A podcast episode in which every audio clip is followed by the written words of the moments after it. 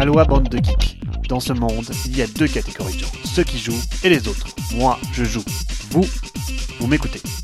Salut à tous, l'été ludique sera chaud. Sortie, salon et un peu d'analyse sur les variantes solo. Voilà le menu ludique de la semaine. Tout d'abord, l'actualité fraîche avec le salon Origins qui s'est tenu aux États-Unis la semaine dernière. Le salon a nominé ses vainqueurs et c'est une consécration pour Codenames qui remporte le prix du jeu de l'année. Dans son sillage, Star Wars Imperial Assault rafle le meilleur jeu de plateau et Seven Wonders Duel le meilleur jeu de cartes.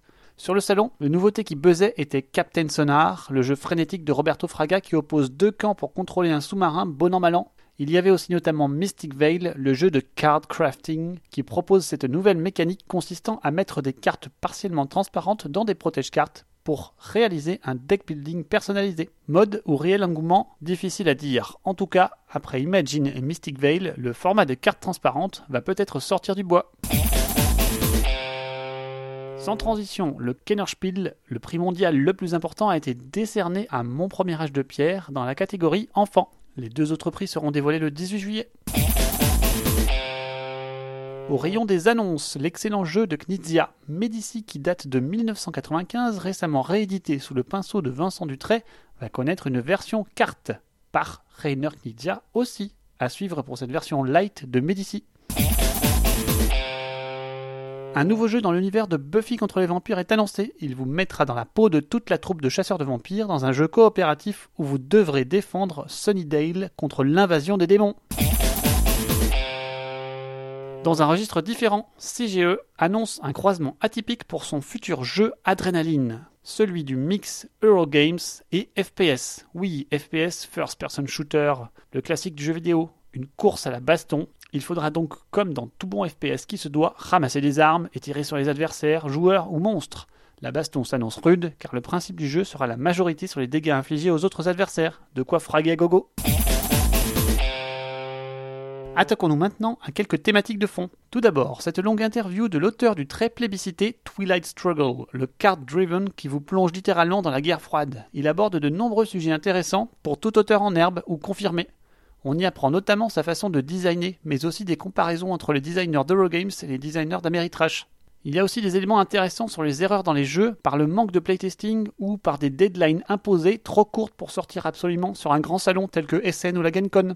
Sa bête noire à lui, c'est le downtime, c'est-à-dire le temps de jeu pendant lequel on regarde. On subit le jeu des autres et on ne joue pas vraiment. Un élément essentiel, je suis d'accord avec lui, qui différencie les jeux modernes et les jeux des années 80-90. Le downtime est intimement lié à l'intérêt que vous avez à porter au jeu des adversaires. S'il est essentiel de suivre la progression des autres, vous ne verrez pas le temps passer. Une autre possibilité à la mode en ce moment est de fragmenter les actions un maximum et d'en jouer un minimum à son tour pour fluidifier le jeu. Cela fonctionne aussi. On imagine que le sujet lui tient beaucoup à cœur car il est quasi uniquement un designer de jeux à deux. Bref, c'est bourré d'infos pertinentes, jetez-vous-y dessus. Ignacy Travicek a initié il y a quelques semaines une discussion de fond associée à son prochain jeu First Martian, qui reprendra le principe de Robinson Crusoe en le transposant dans un thème spatial. Il pose une question très d'actualité, celle d'un jeu aux multiples façons de jouer un scénario. Je m'explique. Il illustre cette mécanique avec Time Stories et Pandemic Legacy, qui ont tous deux des scénarios qui seront joués par les joueurs de manière plus ou moins différente pour raconter une histoire à chaque partie, pour un même scénario. Time Stories reste très scripté, tandis que Pandemic Legacy, de par son système Legacy, offre plus de divergence durant la partie, malgré le cadre que l'on sent fort de scénario en scénario. En faisant le lien avec leur expérience de jeu scripté, il ouvre le débat. Quelle dose de guidage est la meilleure? Quelle dose d'aléa transformera un jeu en une vraie aventure? Le débat est ouvert et riche en réflexions. Enjoy Dans la continuité de l'épisode précédent, vous trouverez ici deux articles discutant de pistes sur la façon de développer une variante solo pour un jeu. Est-ce une mode récente? Oui et non. Non, tout d'abord, car auparavant, c'était la variante pour deux joueurs qui était plébiscitée. Et oui, car c'est devenu, dans de nombreux Kickstarter, un stretch goal habituellement attendu. Peu de jeux y échappent. Pourtant, je trouve personnellement que de nombreux jeux ne se prêtent pas du tout à une expérience solo. Il en va de même pour les variantes à deux joueurs, et ce n'est pas pour rien si Seven Wonders Duel fonctionne. Il a apporté à Seven Wonders un vrai jeu à deux, alors que le jeu de base ne proposait qu'une adaptation du jeu pour deux joueurs. Faut-il pour autant cracher sur les variantes solo? Je dirais que non, mais qu'il faut le prendre avec des pincettes. Cela m'amène à une discussion de fond, celle du nombre de joueurs idéal pour un jeu. Une variable assez peu discutée qui pour moi demeure pourtant essentielle au plaisir de jeu. Ce n'est pas parce qu'un jeu indique 2 à 6 joueurs que l'expérience qu'il vous fera vivre sera excellente dans toutes ses configurations, loin de là.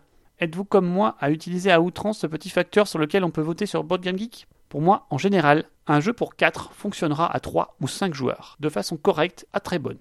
Mais un jeu qui marche bien à 4 fonctionnera rarement aussi bien à 2. De nombreux exemples viennent, tels Ghost Stories, intimement designés pour 4, ou au contraire les châteaux de Bourgogne qui sont plus orientés pour 2 voire 3 joueurs. Un contre-exemple, Keyflower. Le jeu, de par sa mécanique d'enchère avec des meeples et son setup initial fortement lié au nombre de joueurs, offre une expérience excellente et relativement proche que l'on joue à 3 ou à 6. Enfin, songez à Agricola, dont le jeu à 4 est particulièrement tendu alors que le jeu à 2 est vraiment plus ouvert. Les deux expériences sont de qualité mais sont clairement différentes. Il en va de même pour les jeux solo. Un jeu solo vous transportera s'il est designé pour cela. Tel Vendredi ou Onirim, le jeu est vraiment réalisé dans ce but. Mais en contrepartie, beaucoup de variantes solo, telles celles de Race for the Galaxy, celles pour Agricola, Co, ne seront que des réussites qui fonctionneront plus ou moins bien. Ou pire, des joueurs fictifs, une IA qui sera souvent assez aléatoire, telle celle du premier Seven Wonders. Ces ersatz de solo donneront des sensations de jeu clairement différentes et souvent dégradées.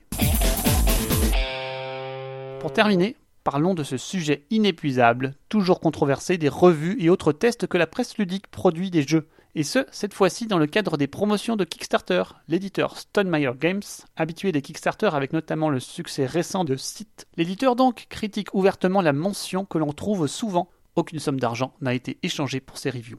Si cette mention désire indiquer l'authenticité de la critique, il reste sceptique et je le rejoins. Faire une vidéo d'un prototype pour sa promotion demeure clairement un acte biaisé, malgré toute la bonne volonté qu'on y mettra. C'est ainsi que certains reviewers indiquent clairement la couleur lorsque les revues sont payées, voire même refusent de promouvoir les Kickstarter. D'un côté extrême, Dice Tower ne fait juste aucune revue à la demande d'un éditeur, dans un souci de transparence. À quand la prochaine polémique de ce type? Allez, c'est terminé pour cette semaine. Bon jeu à tous et à dans deux semaines.